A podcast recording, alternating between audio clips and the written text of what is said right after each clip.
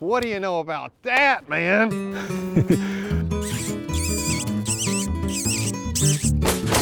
That was pretty fun. You guys want to just jump into it? Heck yeah. All right. I'm Fine Chase. with. Fine with you too, Zack? Thank you. Laura, we good with you? All good. I'm Chase Wininger, host of the podcast. Lee McClellan, co-host. Hope everyone's doing well. The heat's starting to break, and that's good. It's hot in here. Yeah, it's always kind of hot. it's going to be hotter in here today because we have two guests too. we got Laura Burford. Laura, tell us who you are, what you do, Yeah, I am a wildlife biologist. I'm the State Wildlife Action Plan Coordinator for Kentucky. and that is exactly why we're here today, right? Yes. State, State Wildlife Action Plan. And sitting right next to Laura here, we have Zack Couch. What do you do, Zack? I'm the Wildlife Diversity Program Coordinator. Wildlife Diversity Program Coordinator. Both of you all have been on before. It's been a while for each of you. Mm-hmm. But in a nutshell, we're here to talk about one thing today, primarily, and that is SWAP, or the State Wildlife Action Plan. And before we did this podcast, you know, we emailed back and forth, and a meeting was suggested um, to maybe plan for it, right? Right. Because this is a big deal. SWAP is. But I kind of wanted to come in here just not knowing a whole lot about it, just kind of being like your average person walking down the street right out here. Because honestly, I, what do you think people's level of knowledge of SWAP is, the State Wildlife Action Plan?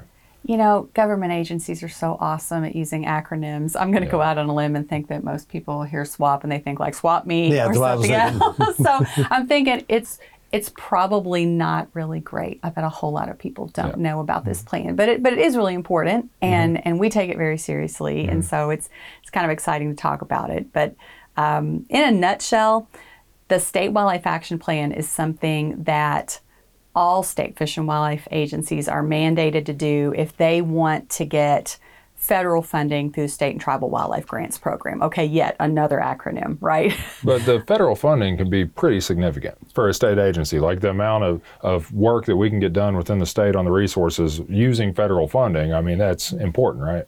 It is important. Uh, the reason that this particular funding source is important for us, though, is that it's intended to be used on uh, primarily on non-game species. Um, Primarily. you know, primarily on that. But the reason that the State Wildlife Action Plan is important is because that is the document that we need to maintain and we need to review every 10 years. And that document is like a snapshot in time of the health of our wildlife resources. And part of the steps of that plan is to identify, get ready, another acronym, uh, SGCN. It stands for Species of Greatest Conservation Need. So, what we're doing when we develop this plan is we're identifying what those are, mm-hmm. and then those species and the habitats they depend on are what get funding through that program. So, it's very important, and we, we do take it seriously. It's not developed quickly, believe me. it's developed with a lot of help and a lot of mm-hmm. partners. It's not just our agency, it's not by any means an agency plan. Mm-hmm. Um, so, it, it's a big process, a big undertaking, but in the end, absolutely important and worth it. So I kind of want to run through the, you know, the six normal things: who, what, why, when, where, how. But it, it, off the top, so I did get on our website and I did in the search bar type in State Wildlife Action Plan, and it took me to a landing page, right? And there I could click on. Basically, it had animals categorized by mammal or insect or you know, different things like that. And you can click on them and then you can see the species listed out below, right? And that's as far as I got. But like for example, within the mammal one, I did notice two game species. There were probably 12 to 15 mammals listed. And I saw swamp rabbits and I saw black bears. But other than those two, it seemed like everything was, um, you know, something that isn't hunted, fished, or trapped. So, majority you're saying of the species included in the State Wildlife Action Plan are those, you know, non-game species. But some game species that need a little bit more attention than others are included, or how's that decided? Well, I'm sitting here beside our mammal team expert, so Mammal he can he could shoot this if if you want to go for this one. Um, but Well, how's the animal? How is it decided upon which animals are included in the State Wildlife Action Plan? one of the things that we are required to do, and uh, the the plan that's currently on our webpage is getting ready to change a little bit Yeah. because we we've just started uh, we're just getting ready to talk about our revision, but we have to come up with a process that we look at each one of these animals and we decide, you know, what are their populations like? How much responsibility does Kentucky have for, for doing the conservation for these species? So we're looking at things like how common, how stable are they globally? How state are they lo- um, how stable are they at a state level? Um, are they endemic, which means basically are they found only in one very, very small part of Kentucky? And what are their populations doing compared to what they were doing historically? So I think those are, there, there, there's other things that play into that, but all of those are things that we consider uh, when we're looking at a species, and that's that's something that ha- that is how a game species might end up on this list if we know that their populations are declining or restricted. So, just for clarification, what I looked at was the 2013. Then Yes. is what you're saying because the 2023, it's updated every 10 years, is coming out in like a week and a half, right? Right. So right. it's August the 15th. Right. The very first time states were required to have state wildlife action plans was in um, 2005. That Okay. was when our first one came out. And we were required to look at it and make any changes that needed to be made to that by 2015. We got a little ahead of the game, did it in 2013. And so our, our second revision essentially is due now. And the revision that we just completed, it's it's been well over a three year process. Um, it's a substantially different plan, Okay. and and and it's we're excited to unveil it, but um, it, it it has been a, a big undertaking. And it gets unveiled when now? We are going to have a public comment period on the plan on August 15th, and that mm-hmm. will last for 30 days. So August 15th to September 15th. So the plan that I looked at from 2013, I'm sure the new plan will be similar as far as how it's broken down. But I guess the reason the black bears were included there is because you said the range is limited to such a small part of the state, something like that. I mean, they're not statewide. We kind of have a core black bear range down there. So mm-hmm. I guess in a sense, Zack, you might be able to help me out. Those areas, because they are they are kind of relying on a small geographical area, they could be considered a little bit more like at risk because it's a small area that they are relying on. Does that make sense at all? Well, the the good news with the 2023 revision Uh-huh. is that black bears are no longer listed as a species Because- of greatest conservation need because, as we've seen over the last decade, the Yeah. population is doing great. They're expanding. That has provided increased hunting opportunity for Mm-hmm. the species, and we felt like uh, the manage- management that has been done in Kentucky over the last 15 plus years has actually produced uh, Yeah, a population now that is uh, that is doing really well. Uh, there are a couple other uh, game species on the mammal list with swamp rabbits and Appalachian cottontails. Those will still be uh, considered species of greatest conservation need uh, for a couple different reasons. Swamp rabbits, as the name would imply, like wetlands, and Kentucky has experienced a tremendous loss in our wetland habitat over the last couple hundred years, and that has obviously impacted swamp rabbit populations in the state. Uh, the other issue is disease. You know, we have uh, RHD that Yeah, very hasn't good. been found yet in Kentucky, but as Laura said, this is a 10 year plan. Yeah. We wanted to go on and add those two species in there because there are already species that aren't considered uh, to be found statewide, and so they're a little bit more susceptible to uh, disease threats. We want to go in and include those in case we do get RHD in the future. We'll be able to have some funding available to to hopefully manage that population. Well, that Where's makes- RHD? Rabbit hemorrhagic disease. That's what I. Yeah. started off and it's mostly in captive it was out west right it's in Correct. all all rabbits out west not every rabbit but wild and captive rabbits and it, i guess that they're worried about captive rabbits coming here could uh, that's mainly where the concern is right That's But correct. that was a perfect breakdown of why those animals are included and then other animals that are included like for instance the uh, virginia big-eared bat is one that i see here on 2013 that i assume is going to make it to 2023 on the list as well because it's an endangered species right Yes. Uh, so Virginia big-eared bats are federally listed as endangered. Yep. Um, Globally, the population is probably less than 20,000 individuals. Uh, Really? And in Kentucky, we have less than 4,000. That's a lot of the global population. That, yeah, we have, a, and uh, we even when you get into the genetics of it, uh, the population we have in Kentucky are uh, genetically distinct, and we want to make sure to maintain that genetic diversity. It's obviously a federally protected species that we want to uh, manage and are obligated to manage. So yes, species like that will be retained on the list. so, in a nutshell, the species listed on the State Wildlife Action Plan need some attention or could require some attention. So, we are putting them on and we're including them in this document so that they're eligible for federal funding in the future, right? Under that grant program, Make- yes, make- absolutely. Yep. That, that kind of covers the what is swap and why we do it, right? yes. Yeah, and uh, the main thing to keep in mind there is we have a lot of species in this species of greatest conservation need list that aren't federally protected. The reason we're including them is because we want to provide the funding to manage these populations before they need to be put onto any sort of federal list. Give me an example. Uh, of a species that's in decline that we Like want. say say this year on 2023, you'll see species X, and it's on the list because you know for that reason. It's not federally endangered, but it is one that we need to have some focus on. Um, the eastern hellbender would be the one that pops to mind first. That's a species that has been petitioned off and on for listing. A subspecies of that in the Ozarks has already been added to the endangered species list. Um, we see that the population in Kentucky is declining, and we're already working on that species to try to uh, um, boost that population however we can. We Yeah. want to be able to continue to do that, so that's a species we retain on the list. You guys are doing good work with the Hellbenders too. That's something we've been. Just a side note, you know, that's something that we've tagged along with you with for a few time for a few projects now. We went out and collected the eggs. We went back when you released the subadults into the creek, and so that was cool. And so I can see how additional funding or funding for that species could come in handy because in-house facilities to rear the Hellbenders could be nice to have, and then we can do everything in state instead of shipping them up to Indiana. And so yeah, that makes perfect sense. And there's some other species too that have popped up, um, you know, as far as something that has been common in the past, Mm-hmm. but has been in steep decline. A lot of our grassland songbirds are in that category. Mm-hmm. Grassland songbirds. Grassland songbirds. So animals like the field sparrow and the eastern Really? meadowlark, um, their populations are declining substantially enough that they have met the criteria to be a species of greatest conservation need. So if you were looking, Chase, at our, our plan that was revised in 2013, you probably saw that we had on that version of it 301 species of greatest conservation need the last time we did this.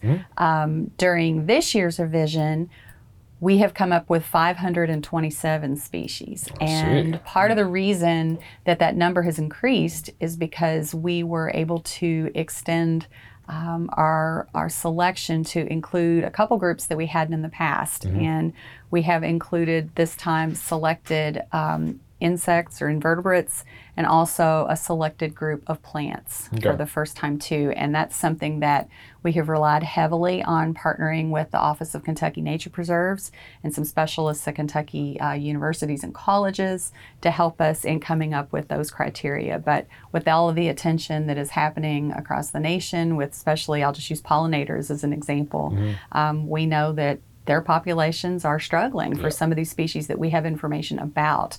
So for, for this particular plan, our number has increased. Oh yeah. Well, I mean that makes sense. If, if you, I mean the way you post it makes perfect sense. And so when you say insects, I think I heard Michaela Rogers mention during the Kentucky Wild Q and A show that we just did this past Monday that monarchs had been added as a as a species to, to this list. I'm assuming is what she was talking about. Yes, you're correct. Yep. Yeah, and she talked briefly about you know a 20 percent decline in you know the the count in, that they do in Mexico I've each seen year. more this year than I have in a while. Well, that's good. Their numbers really do fluctuate, but overall, it's been a fluctuation with a downward trend. How many, just something I'm curious, uh, Rafinesque's, big or bad? How many do we have in Kentucky? Is that super, super rare or Um, more rare than Virginia or they're- more of them than Virginia? there's definitely more Rafinesque's big-eared bats than there are Virginia big-eared Okay. bats.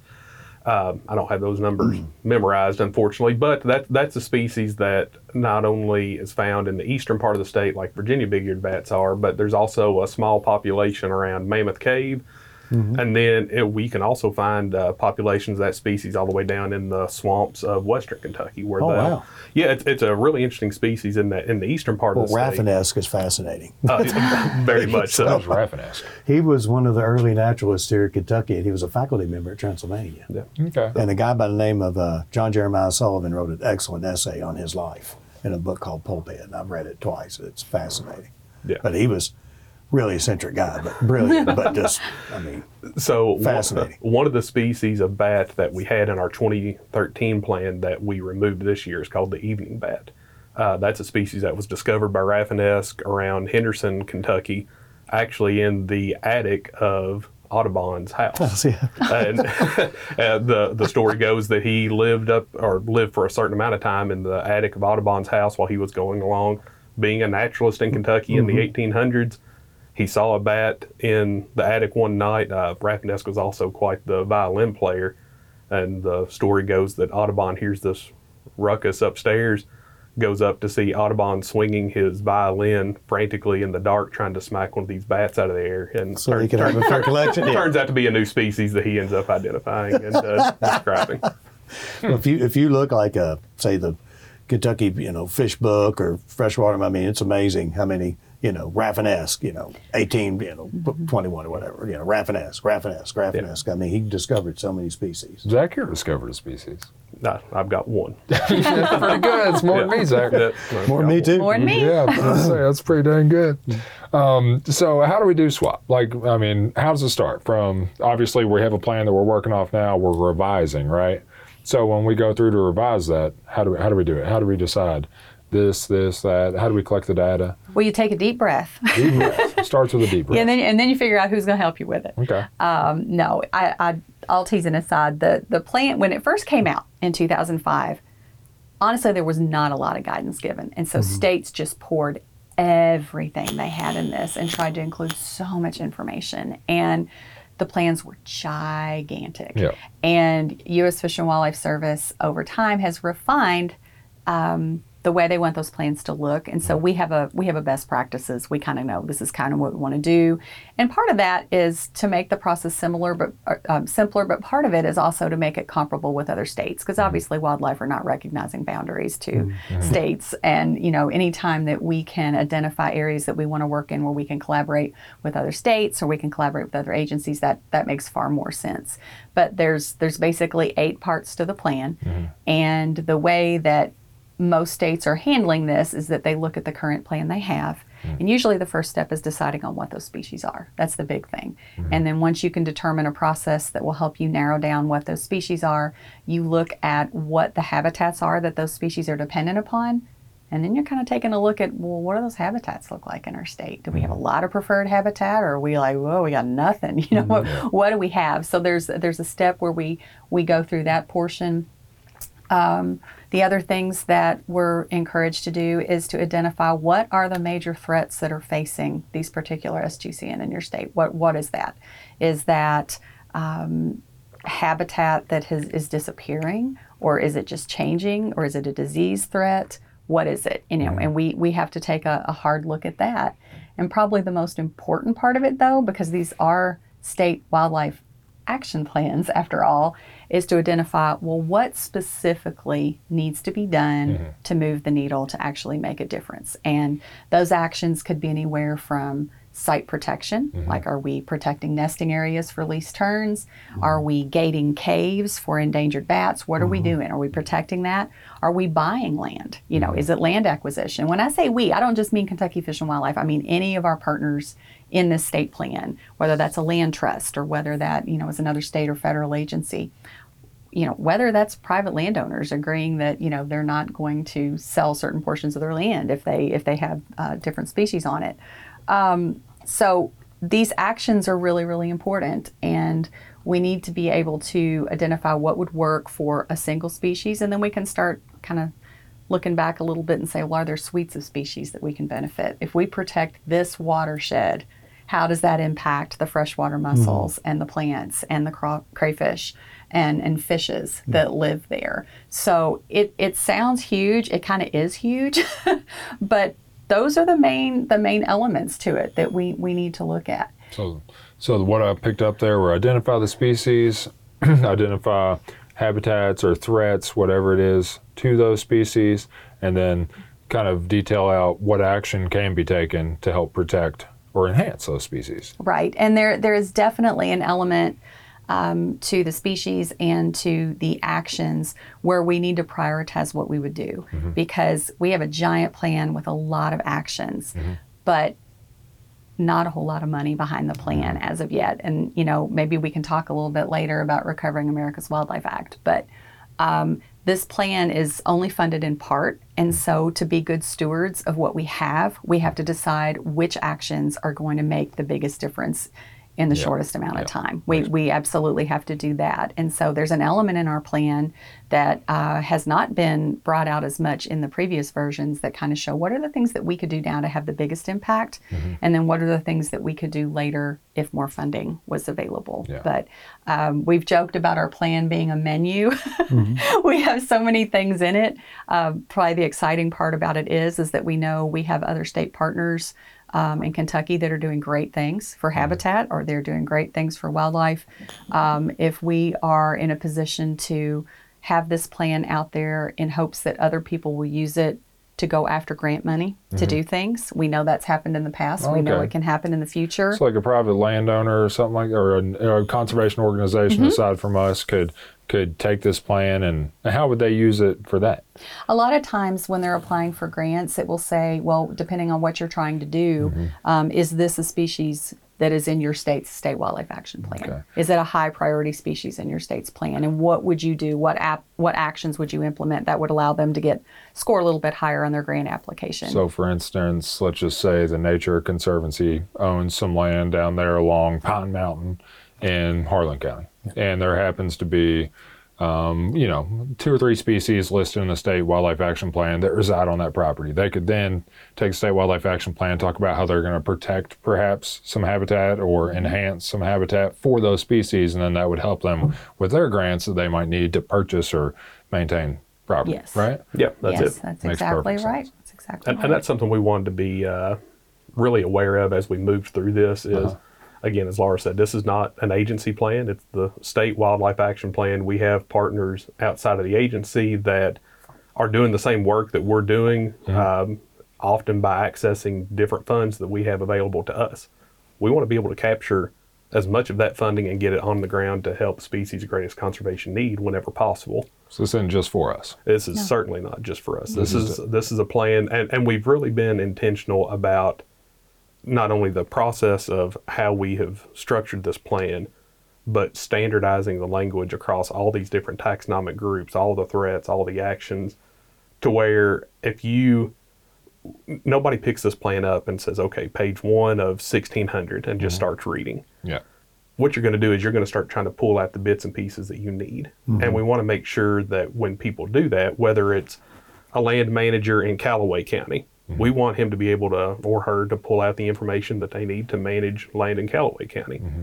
Or if it's a, a researcher that is interested in prescribed fire, we want that person to be able to pull out information on what species benefit from getting prescribed fire on the ground. Because they could potentially. Exactly. So so now if there's a prescribed fire grant somewhere, they can say, "Hey, we're we're doing this work and it will benefit these species that have been identified in the plan." So we've really been intentional about laying the things out in a way to where no matter what angle you approach this plan from, you can rapidly, hopefully, pull out the data that you need in order to get these actions on the ground. see ground. this mm-hmm. being very beneficial for mm-hmm. people with prescribed prescribed burn, you know, intentions because I mean you could probably roll off so many species that a prescribed fire would help. I'm thinking insects and I'm thinking the songbirds that you were talking about, Laura. Mm-hmm. I mean, because you're basically just resetting it to natural at that point, right? Mm-hmm. So mm-hmm. you could you could go a long way with that. And the pe- uh, but prescribed fires and, and you know controlled burns are becoming more and more popular. I think, mm-hmm. even amongst private landowners. No chemicals. That's wonderful. Not just that, but it just works better. Yeah. Did you see, like, I mean, there's an archery range being built right here, 100 yards away right now. There's an archery range that they're building.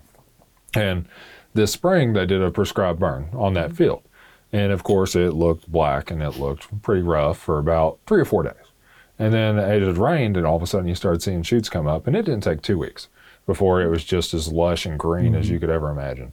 So I mean, it's it's surprising. And there's some people on social media who do prescribed burns down. They do really good, quick, like one minute demonstrations that kind of show a time lapse of what the area looked like before. And I mean, it, it, they sold me on it. I'm They're sold. using it on wheat fields for, for the dove program, mm-hmm. you know, for public dove fields. Yeah. Because if you cut it, it'll germinate.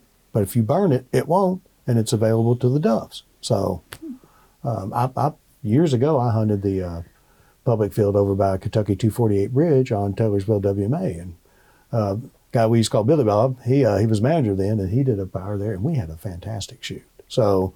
There's, you know, um, it's amazing. No chemicals, and it works. that's the most rapid and cost effective way to manage grasslands. And I, I spoke earlier about our wetlands in Kentucky and our lack of wetlands.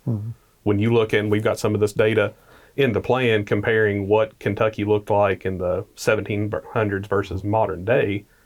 And we have lost a tremendous amount of our grassland habitat, which means we've lost a tremendous amount of habitat for a lot of the birds that Laura mentioned, a lot of our herpetofauna with reptiles and uh, small small mammals. We have a huge amount of species in this plan that are dependent upon these grassland habitats, and that's the best way that we know of right now to manage those. Is habitat loss the driver of the, the declines in like the meadowlarks and everything you're talking about? Is is that some of it's loss and some of it's just a change in structure. I mean, part of that too is that, you know, oftentimes it's the early successional habitat that's going away because people want mm-hmm. either forest well, well, or grassland, Yeah. you know, and it's that middle scrubby shrub area that's also really, really important. everybody But- wants their stuff clean and pretty? Right. But you know, to the point about the just the loss of, of, of quality habitat, when they did the study on these different bird groups and which ones were declining most rapidly, the ones that are in the best shape are the waterfowl. And the ones that hmm. are in the worst shape are the grassland songbirds. And a lot of that is relevant to the fact that so much has been done with Ducks Unlimited and hmm. other groups specifically to manage for waterfowl habitat. Mm-hmm. They've done a We great show job. it works. I mean that that that model works. And we have 17 major reservoirs that 200 years ago Yeah. weren't here. Mm-hmm. Yeah. You know, one of the things when we used to go to Camp Currie, they had a picture of Kentucky Lake, and then they had a picture. Do you remember that of the mm-hmm. Cumberland River and all these wonderful oxbows, like Honker Lake. Honker Lake was a big oxbow of of the Lower Cumberland River, and just all that wonderful habitat that's now under. You know, That's that's one of 20 the feet of water. Uh, if you had to, if you ask me what my favorite page of the State Wildlife Action Plan is, we have done a tremendous amount of modeling with our GIS folks here internally and then some partners. And one of the things we looked at was impacts to aquatic systems, um, mainly streams and rivers in Kentucky. And one of the the two sets of maps that we produced was okay, if you take every dam, every poorly designed culvert out of the state, how long does it take water to travel on the surface from the headwaters of Kentucky up around Pine Mountain all the way to the Mississippi? Mm-hmm. And you model that, and if you take out all the dams, then you're sitting at about 30 days Dang, for water in a headwater stream to make it to the Mississippi. that's ridiculous. Then mm-hmm. you you do the same analysis, but including all the dams and the retention time of those, and now it goes from a maximum of 30 days to a maximum of somewhere between 5,000 and 9,000 days. wow. And so you, you start seeing, to your point, the disconnect in some of the aquatic systems that we have. But on the positive side, we're also able to look at this map and say, hey, you know what? The rolling fork of the salt, mm-hmm. it's not really being impacted by dams. That's an intact mm-hmm. system. And I was talking to Monte McGregor earlier today. They went into the rolling fork earlier this week and found 27 species of mussel Yeah, he told me it's surprisingly rich. that's an area that we can go into and we can do some some management work and some low hanging fruit essentially to boost that population and we're not trying to fight a, a system that has been so impacted that we'll never recover it. Oh, that's very cool. Mm-hmm. I would love to see that map uh, because Oh. that that sounds fascinating. It really is. I mean, we were we were thrilled that one of our partners in that project is the Nature Conservancy, and um, um, that yeah, that that map. I think we were all pretty excited about that. So Mom that's in the told me plan. Chaplin River, where I grew up swimming. You know, I'm from Bardstown. We used to have a, an old rope swing, and there was a place that there was a little island. I remember my sister cut the fire out of her foot on a mussel shell one time. She didn't wear shoes, cut her foot up. but it was full of live mussels. You know, we would reach. I didn't know. I was a kid. Like the, all, a lot of them be dead, and you're like, hey. That's got gooey stuff in it, and it's heavy. It's live, big, gigantic. Probably, uh, you know, uh, what's the real common one that are huge? My, mine, it escapes me. Washboard? Right. Yeah, No, um, oh, a bucket. Yeah, Big, yeah. Hmm. Like I mean, they were a couple of them were huge. She split her foot on a on a pink heelsplitter. No, I know, no, Yeah, a funny name, go. but yeah, she, I mean, she was like, she came up and her. I mean, we had to take her and get stitches and cut the fire out. I would just love to see the what Kentucky used to look like, you know, before we messed it all up. I'd love to float Dix River, Diggs? blow up Herrington Dam, go back to like, go back to like 1890 and float Dix River. That's what, but with my modern fishing equipment, of course, and of modern course, kayak. of course. Yeah. How about instead of blowing it up, we just snap our fingers and make it disappear? Yeah, that, that'd be. It sounds like, you know, I'd say Homeland Security won't Yeah, mind that's right, yeah, saying that quite as much. So, I mean, one reason I would think I would like to see the the stuff from the old days is just to kind of like Cum- Lake Cumberland, for instance, holds its water for something like three years. Right, like the turnaround time. So how long would it have taken that water coming over the falls and entering the lake to actually make it all the way through to the Mississippi? You know, it's not three years, because I'm assuming that would have been like a one day run, making it through that 27 miles or however far Lake Cumberland is. You probably know how long Lake Cumberland is. I think yeah, Kentucky Lake's 101, isn't it? Uh, I think you're right. Yeah, Cumberland. I think it might be up around in that. I mean, if you count all of it, Yeah. But that is an extreme example too. I think that's the one that takes the longest out of everything. Kentucky, like they said, takes three days, but still. yeah, and that's why it's really efficient because it exchanges the water so much. So, what other good resources are in Swap? Like, I mean, for like, I don't know if you guys, when you go through it, I'm sure you're so focused on, you know, what it really is, uh, you know, the meat and potatoes of it. But I think something like that map would be really cool for myself or Lee or any Mm-hmm. I'd be individual. fascinated with it. who- yeah, who likes to kayak or, or float or fish, just to check out. Is there any other like little bits of cool information or pieces? Oh, in there's Oh, there's, there's a huge amount of good information. Um, if you really want to dig deep into this plan, and I would suggest anybody that has time and has an interest in this stuff to do so, we have, uh, as Laura mentioned, we've identified over 2,000 conservation actions mm-hmm. in this plan. The, these are these are things that need to be done mm-hmm. that can benefit native species in Kentucky. Mm-hmm. If you are a landowner, for example, you can pull this plan up. You can rapidly flip through it, see, okay, I live in this part of this county. These are some of the species that I that I have may have on my property on my farm. Um, I've got an old uh, tobacco field that I'm trying to figure out what I want to do with it. Maybe I want to convert it over to native warm season grasses, and you can start to tease out from there what species of songbird or small mammals you would expect to have some sort of benefit to their population by doing this work. Um, you know, some people are really interested in birds. Some people are really interested in snakes. You can go straight to the the snake section and see what uh, what rare animals we have in Kentucky, what their needs are, and try to figure out how to put some of those in place. And then you can also get funding to help you do it, potentially. Potentially, yeah. Uh, Yeah. You know, w- what we hope is that people will use this, like Laura said, as a, a menu of, of items to choose from. And as they see funding opportunities, there's a tremendous amount of farm bill funding. A lot of that farm bill funding mentioned species of greatest conservation need as a, a reason to put these practices on the ground.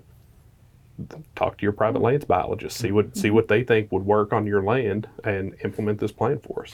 So one thing you can do is if you go to the plan and, and folks will be able to look at it. Chapter three is our is our chapter that's devoted to species of greatest conservation need. And we realize it's a giant plan. Yeah. But one of the things that we did for each one of those species of greatest conservation need, we've created a profile sheet that's kind of like the cheat sheet for everything else in the plan. So you can kind of start with that, and on that sheet, you'll see a photograph of the animal, you'll see a conservation goal that we have for that animal or plant over the next 10 years.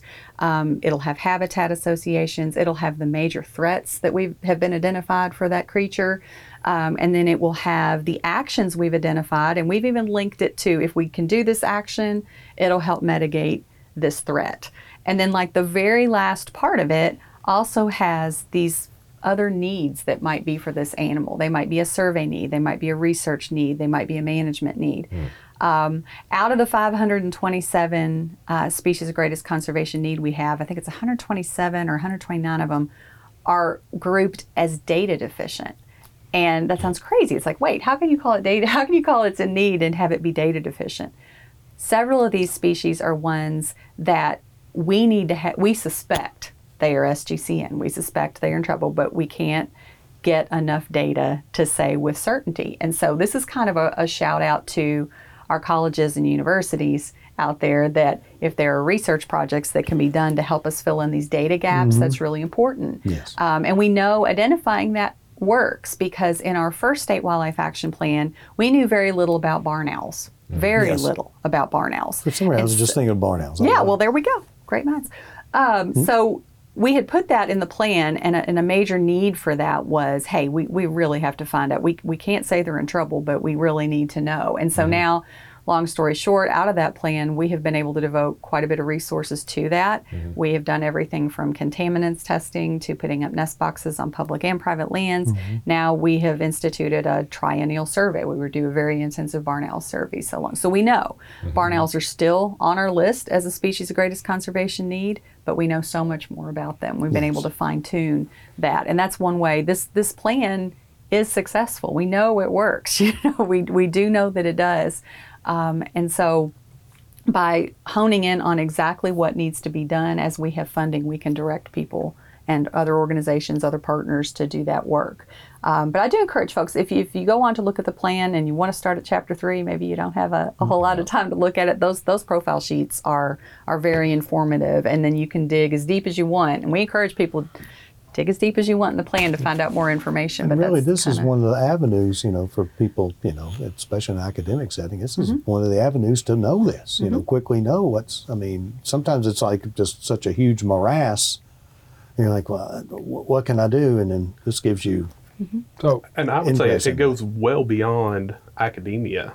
Uh, As far as, you know, people have seen the rise of citizen science Yeah. now over the recent years with iNaturalist and the Merlin Bird. bird apps and all these Well- different, like, you know, we The Merlin Bird app is people. Mm-hmm. we often collect that data. A lot of our Hellbender records come from fishermen reports because we put that. Mm-hmm. My buddy caught one Licking River Yeah, and turned it in. right. I bet you 95% are mud puppies, though, right?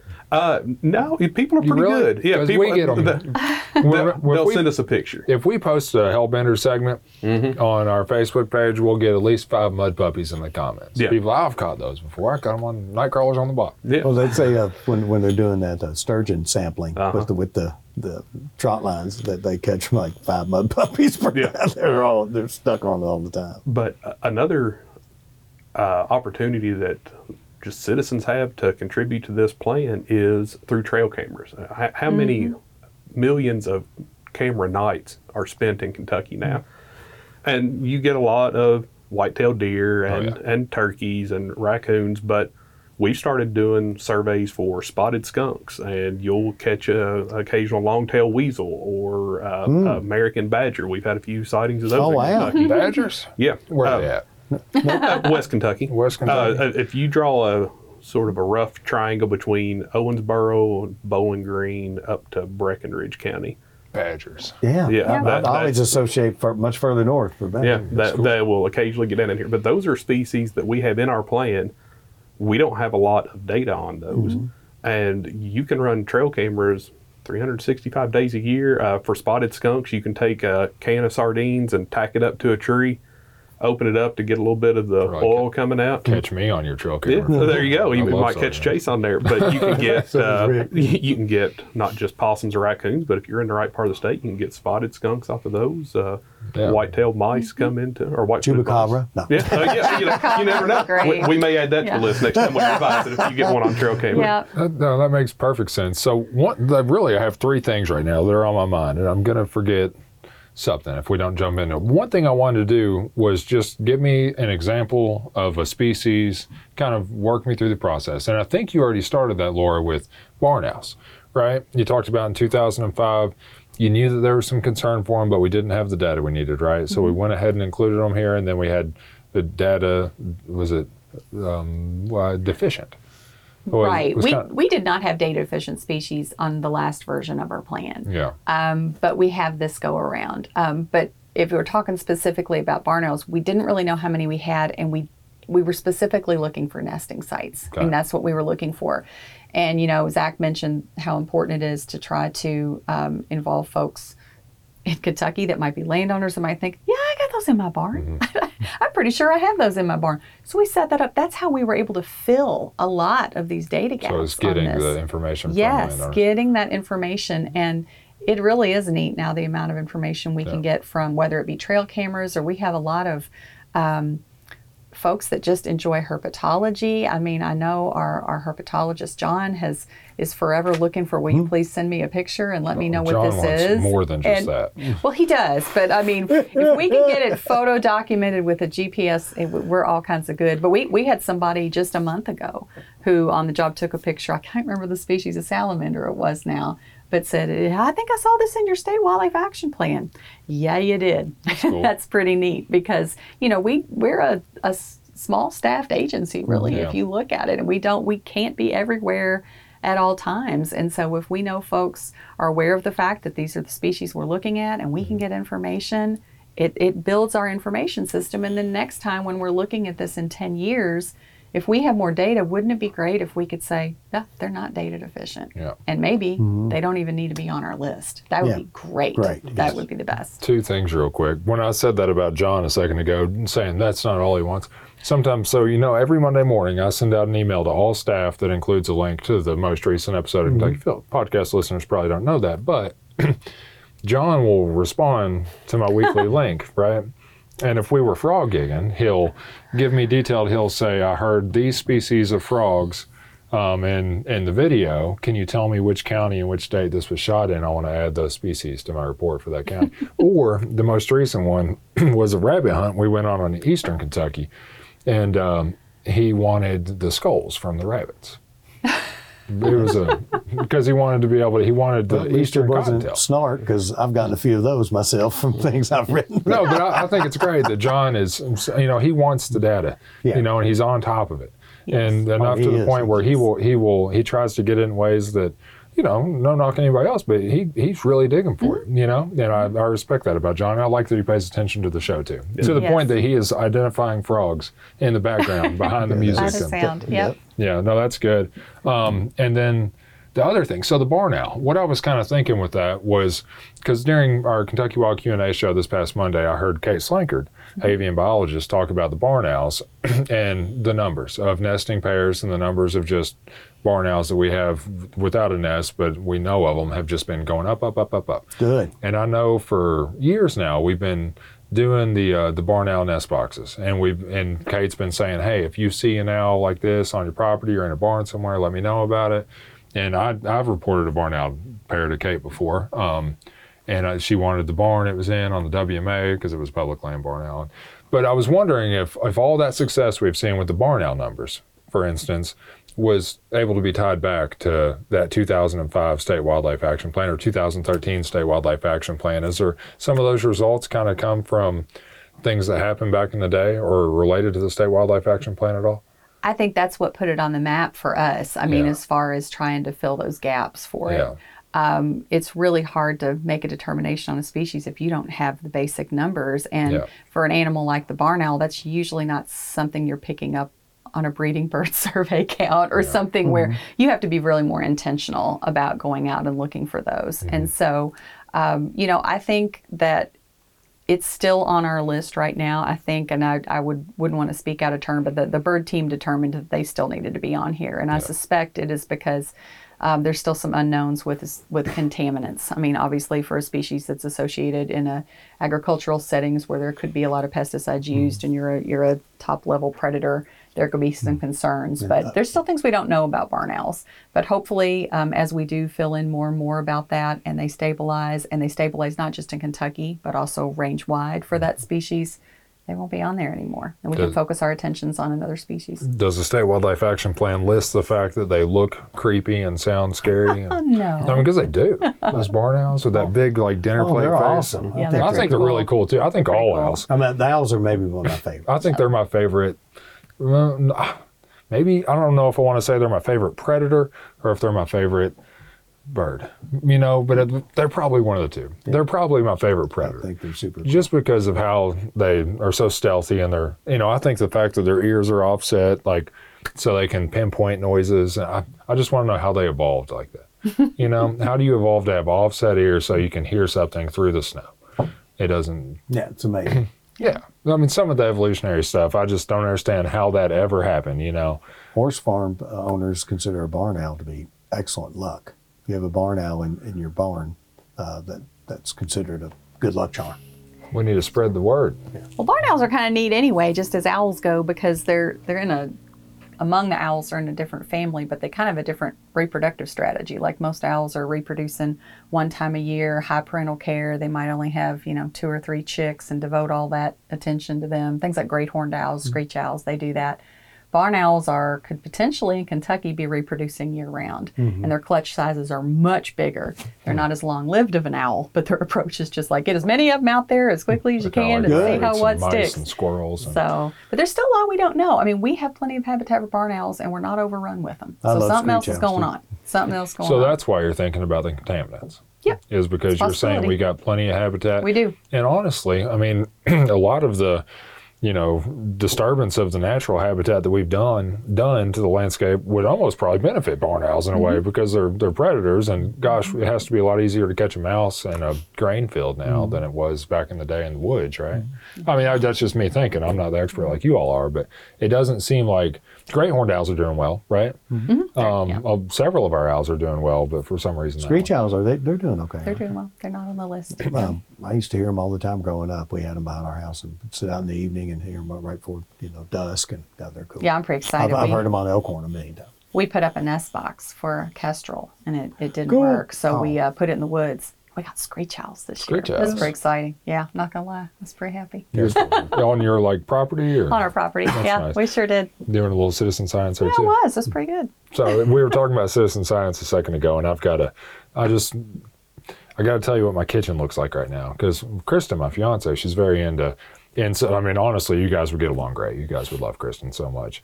But right now, we have a Cecropias in three containers, and we have a Hickory Horn Devil in one container. there were she, and every night it's like, okay, I'm going to need um, uh, walnut leaves, and you're going to need to go get me box elder leaves. And here before long, we'll be adding milkweed to the, you know what I mean? So we have some citizen science going on in our kitchen. I'm not allowed to like leave something on the table, but she can have 10 Tupperware containers this tall. I, I hear you. Yeah, but it, it is cool, you know, and that's not something I'd probably encourage anybody just to go do. But, you know, what she basically does is we'll find a moth um, and then breed it so we can put it in like a little thing in our backyard and it'll, the female will just call males in and then it'll lay eggs all over the place. So then she basically does what like we essentially do with the hellbenders and stuff. Takes those eggs, hatches them, feeds them until they get to larger, larger size, starts letting them go in the wild and, you know, keeps a manageable number. And then eventually she releases, I would say 99% of the eggs is, uh, you know, grown caterpillars back into the, the wild. So I got a feeling that she's only helping their numbers, right? absolutely but it, it's cool to watch. there's gorgeous moths Well, in- the, I think the, in- the Cecropia and the Polyphemus and the Hickory Horn Devil are three pretty cool ones. they're big Yeah, like the Hickory Luna Devil. moths are super cool. Luna Luna moths. moths are cool. When I was doing my master's work, I did that on the Virginia big-eared bats, which are moth specialists, and we did a lot of moth trapping. And I remember by the end of the summer, I was excited about the mo- as excited about the moths, I think, as I was about hmm. the bats. Yeah. Pretty cool. I'm always waiting. Sometimes she'll let one of her, because she lets them all go, you know. Sure. Sometimes she'll let them go at dusk. And I've always wanted that moment. You know, just mm, probably not the best thing to say I wish for, but I've always wanted that moment where she lets it go and the bat just immediately. You know, it's like, because we've all seen the video of the people who put the, squ- the squirrel on the tree and the cat comes by and grabs it. And, yeah. Like, but I've just, I think it'd be hilarious in person. That, they probably shouldn't laugh at that. But anyway, that, that was my citizen science. That's what we're doing right now. All I'm doing is collecting leaves and making sure they're from the right trees and taking them to her, and that's my job. but um, so August 15th is the date, right? That's when we will have it available on the website. And yes. I've heard that it's going to be much, much, much easier to navigate and to, to find what you're looking for this year. We're hoping so. I mean, that was one of our, our goals of this revision, and and you know, our plans in the past have been wonderful. They've been complete. They have been exactly what they needed to be for for to be uh, uh, approved by U.S. Fish and Wildlife. We've done some great things, but over time, I mean, we're, we're going on, these things haven't been around for almost 20 years. And so we've been able to fine tune. Our resources are very different. you know, than when we were making maps in 2005, we have a different way to make maps now. So we have tried really hard to come up with a product that we think that, um, that folks will be able to use, that will be interesting, where they can use it and get more information if they need to. Um, and yeah, we're looking forward to, to getting it out there. So earlier we said that this plan wasn't just for us; it's for other people to use, organizations, individuals. Can organizations or individuals contribute to the plan?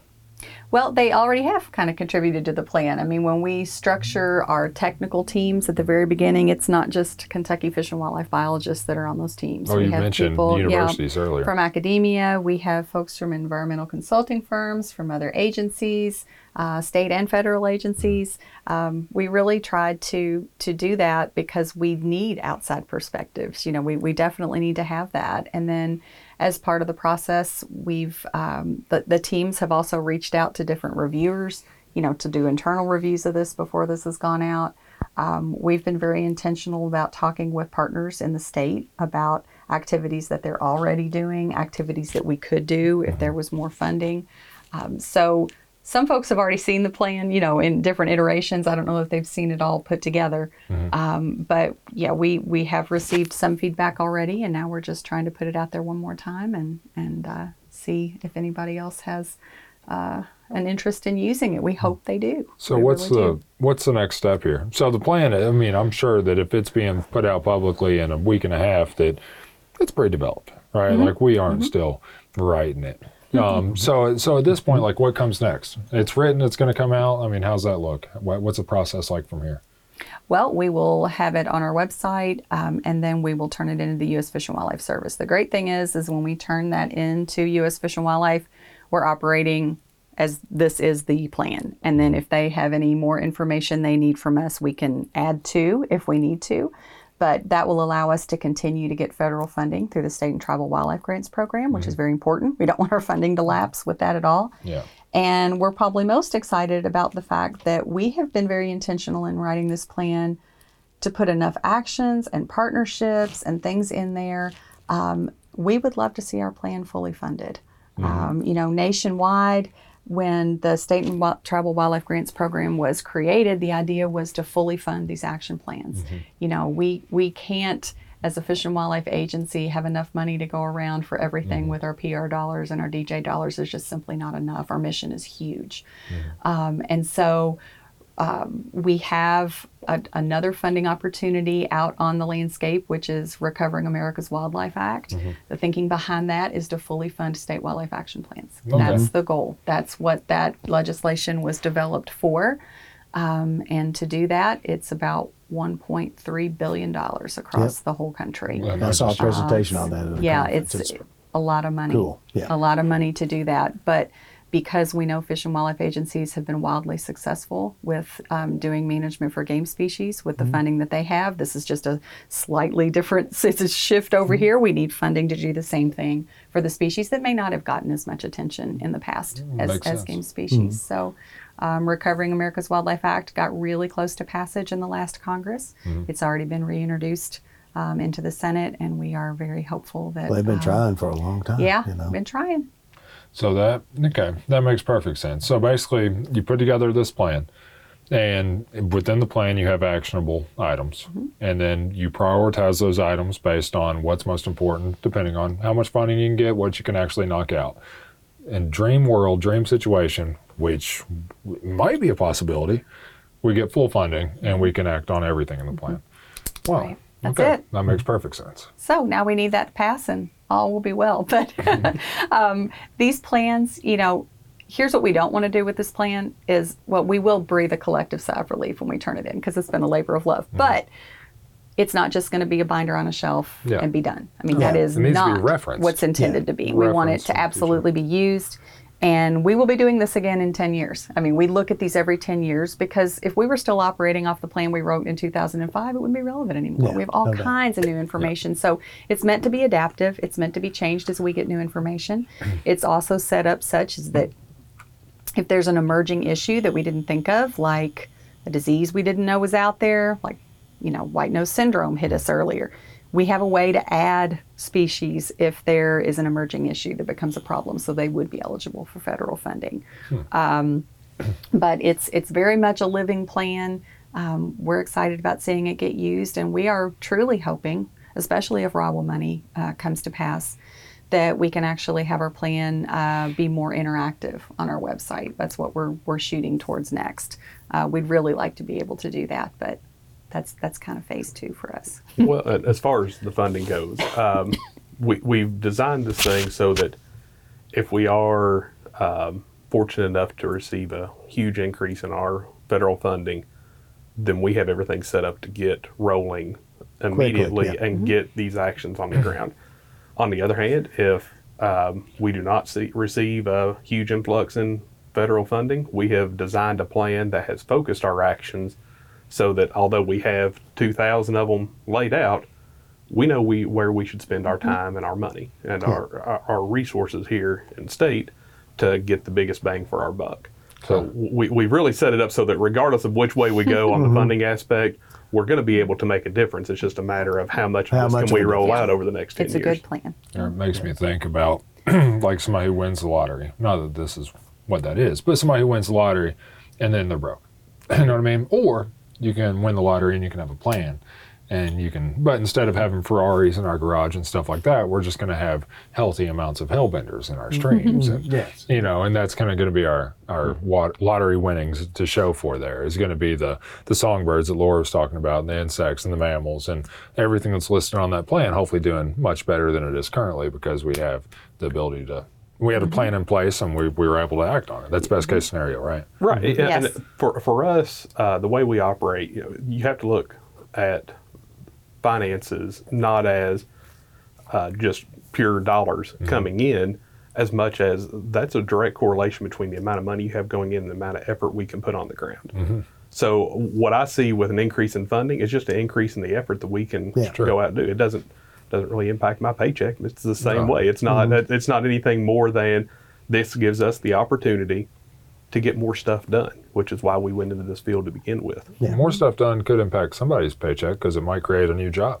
Yeah, Yeah. well, and, and that's the the biggest thing with Recovering America's Wildlife Act is not only would that provide some sustainable jobs for third party out there that go in and actually do the implementation, but by doing this work on the front end and putting in, you know, 1.3 billion uh, nationally is a big number, but when you look at the savings by fixing these problems before they get so bad that they, these species have to be included on the federal endangered species list, there's actually a cost savings involved there. Yeah, no doubt. So, like, I hadn't even thought. I was thinking for us, but I mean, so third party groups we work with. I'm thinking like stream restoration groups. Um, there's one out of Madison County, Copperhead Environmental, that comes to mind. But those are kind of like the third party partners that could potentially use something like this. It, it really depends on the way that the the overall projects would be structured. But we currently we work with a tremendous amount of nonprofits throughout the state. Uh, Kentucky Natural Lands Trust. Uh, you know the Nature Conservancy. Yeah. All, all these folks do that work. Now, as far as the the for profit companies um, that do consulting work, sure. If we get a huge influx of money in, would we be uh, outsourcing a lot of the the survey work that needs to be done or the habitat management work? Yes, quite That makes likely. And those would go through the normal bid process with government, and we would select the best vendor to do that work. But it, it would really be a, a good way to to spur on a lot more habitat work on the ground in Kentucky, and that's something that everyone benefits from. Protect mm-hmm. land, enhance land, make it better for the wildlife, Mm-hmm. mm-hmm. and not just land, water too. Yep. Mm-hmm. Yeah, that makes perfect sense. I'm thinking of Monte now. Thinking of you, Zach, with your crayfish. And, Yeah. There's there's plenty of crayfish in this plan.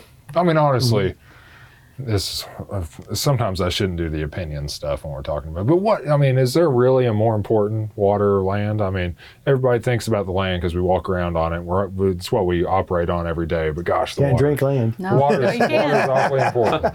Uh, I I would say I'm not picking favorites here, but the work you do on the land Impacts naturally water. impacts The water. the water. That makes perfect And sense. so a lot of the the aquatic resources that we have that are impacted, Mm-hmm. Uh, the work that you do to fix those impacts don't occur in the water. yeah, They occur in the uplands. yeah. Yeah, I'm thinking of yep. That makes perfect sense. Siltation. Hard to catch fish on land too. Yeah.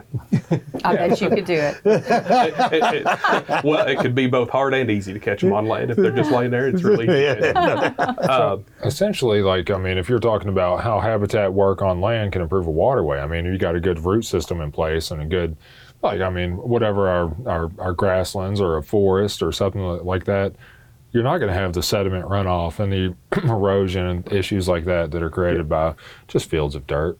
You know what i mean? So. And that's one of the things we've looked at with this plan is uh, you know, we've identified quite obviously the, the Green River watershed, Licking River watershed, uh, Rockcastle, some of those as priority watersheds for aquatic fauna.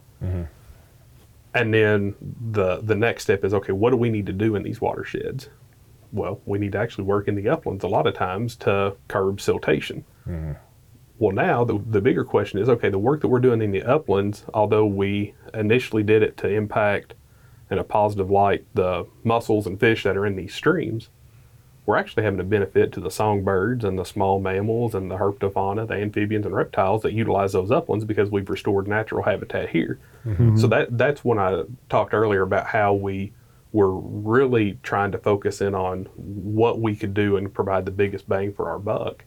That's the sort of decisions we tried to incorporate into this is to show okay if, if we do some work on this 100 acre spot right here mm-hmm. what species would benefit from that well it's not just terrestrial species it can be terrestrial and aquatic It's almost a twofer. Mm-hmm. When yeah. you do, and, and those are the fo- areas we should focus on that makes perfect sense. That's that's just being efficient. yeah Yeah, that makes perfect sense. What else? So, as far as what I had written down about swap, I told you I came into it not knowing much. I knew that it was something that we worked on and that it was important, and that it was going to be on the website. So, what I had written down is what is swap. I feel like I have a pretty good handle on that now. Um, why do we do swap? I feel like I have a pretty good handle on that. How do we do swap? When do we do swap? Who does swap? And how and why is swap important? And there was one more. Where do we do swap? I feel like that one's explained. We, it's within the state of Kentucky, right? So, I mean, I feel like my questions are answered. Is there anything, Lee, that, that you had? I saw you taking notes, but I think you were thinking about future articles. Yeah, well, I mean, well, I, um, I'm sitting there thinking, you know, I need to do a little blurb on the out, in the outdoor news of the next magazine. on Absolutely. swap. So, yeah, every 10 years. but uh, well, I have to say, the best part of swap, of course, is the introduction to this. I should say, be sure you read the it? first part of chapter one. yes. what is it now? Oh, just uh, uh, Laura tasked me to write a. Just, Oh, so you wrote it. yeah, yeah, that's why it's great. You know, we That's why it's my favorite. The only state wildlife action plan in the country that mentions bison and bourbon. Maybe. Bison and bourbon. just some changes in kind of a quick history of the changes in landscape from pre-settlement to now. Oh, that's cool. Yeah. Very good. Is there anything else that we need to get? out? I mean, like I said, I came into swap wanting to I really enjoyed it too, by the way. It was fun. It's challenging, but it was fun as hell. I came into this podcast wanting to get these questions answered because I felt like that would give me an understanding. And right now I'm sitting here racking my brain like, what? Every, the questions, like the information, it's too broad for me to say. Well, tell me with the 573 Right. species. How many? 527 species. Um, you know, that's something I would just need to go look at for myself whenever it mm-hmm. rolls out on August 15th, right? We're gonna yeah, it'll be available on August fifteenth on our website, and you know it's we appreciate the chance to come on and talk about it because I mean I think it's really easy to glaze over in the 1st mm-hmm. five seconds about talking about a Yeah, well, government there- plan. It might mm-hmm. not be that exciting, but knowing why we do it and the work that's involved and the mm. fact that there are so many partners here and that there's a lot that can be done and it's it's important to have something in place whether we have the funding we have now or whether we do look at getting substantial federal funding in the future. We've we've got a plan. It's it doesn't need to be haphazard. It needs to be very intentional and this does that. Even these are non-consumptive, I guess you could say, you know, non-game.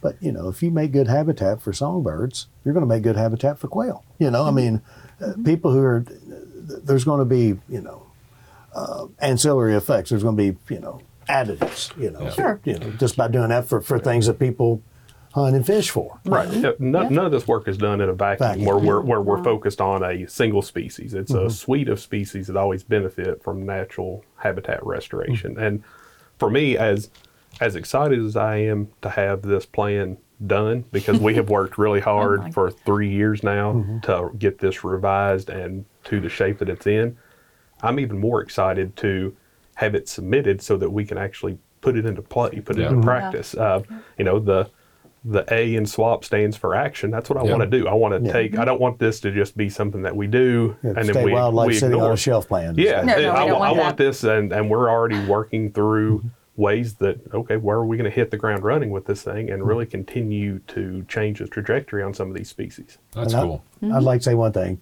Ashley Reeves has put in a tremendous amount of work, and she's in our division, and she's Yes. really worked her butt off on this. She has. She she should be recognized for Very she's- much so. She's crushed it.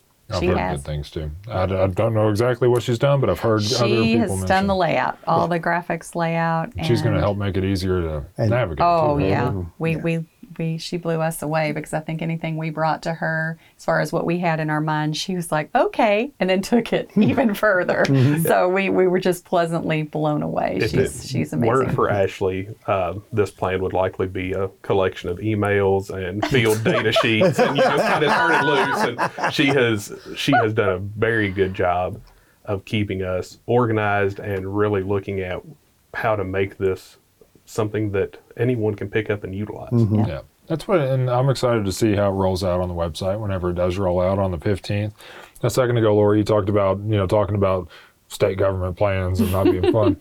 and, you know, I'll be honest with you, having a podcast about a 1,600 page Word document wouldn't be very fun. no. But I look at it more as in this is something who, if somebody's interested in conservation on their property or stay wild or wide or interested in wildlife, like there is something in here for them. You know what I mean? Absolutely. Yeah. And I, th- I think it'd be good to reference because a lot of this stuff, I mean, out of these 527 species, I mean, a lot of them are, are probably on the landscape and people don't even know about them. Mm-hmm. Might see them here or there, not really know what they're seeing, and just having a better understanding of these helps in the long run. So, I think that it's a it's a plan that's not just actionable, you know, for us, but it's actionable for individuals too, mm-hmm. Yep. to help improve their own property. So, I think it's very worthwhile to talk about, and I'm glad we did. If I'm missing anything, because like I said, I came in here very uneducated, is what what, what else would I need to know? Is there anything? Is there I think you've done a great think job. we covered it. public, I public comment Just- period though, Yes, right? encourage people Right. to go look at it. Yes, Get on the website, absolutely. go look at it. It's free. On the 15th. Yeah. 15th through when? 15th through the 15th. It'll be a 30 day comment period, August 15th through September 15th. So if somebody is, you know, just know that if opening se- day of dove season comes up, you can look at it or like whatever. Because in my mind, that's how the calendar works now. Mm-hmm. It's not August 15th. It's not September 15th. It's we are three and a half weeks from dove season. We are mm-hmm. Mm-hmm. three and a half weeks and a day from deer season. You know what I mean? So at this point in time, a lot of people's Two minds- weeks to Whatever search You for know, works. if, if squirrel. you if you're up in the stand and you get bored during a hot day, you can open this thing up on your phone. You will. can scroll through it. I will get bored. You, you've got Yeah, plenty of up some stuff. opportunity Yeah. to. You hear a review bird our or something, it's plan. like, oh, you know, you could so many things you could look up. Yeah, read Lee's introduction and go to the profile Heck pages. yeah. That's what I'm hearing.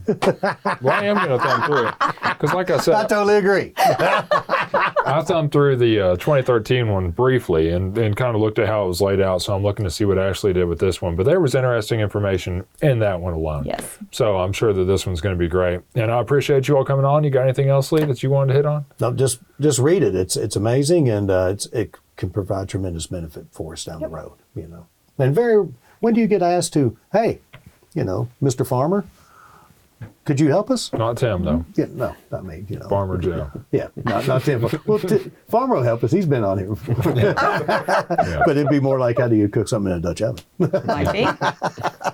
but you know, very rarely do public uh, the members of the public rather get to um, are, are asked to participate on something this important and and have a vital contribution as well. You know, not just a passive thing, but this they could Yeah. help.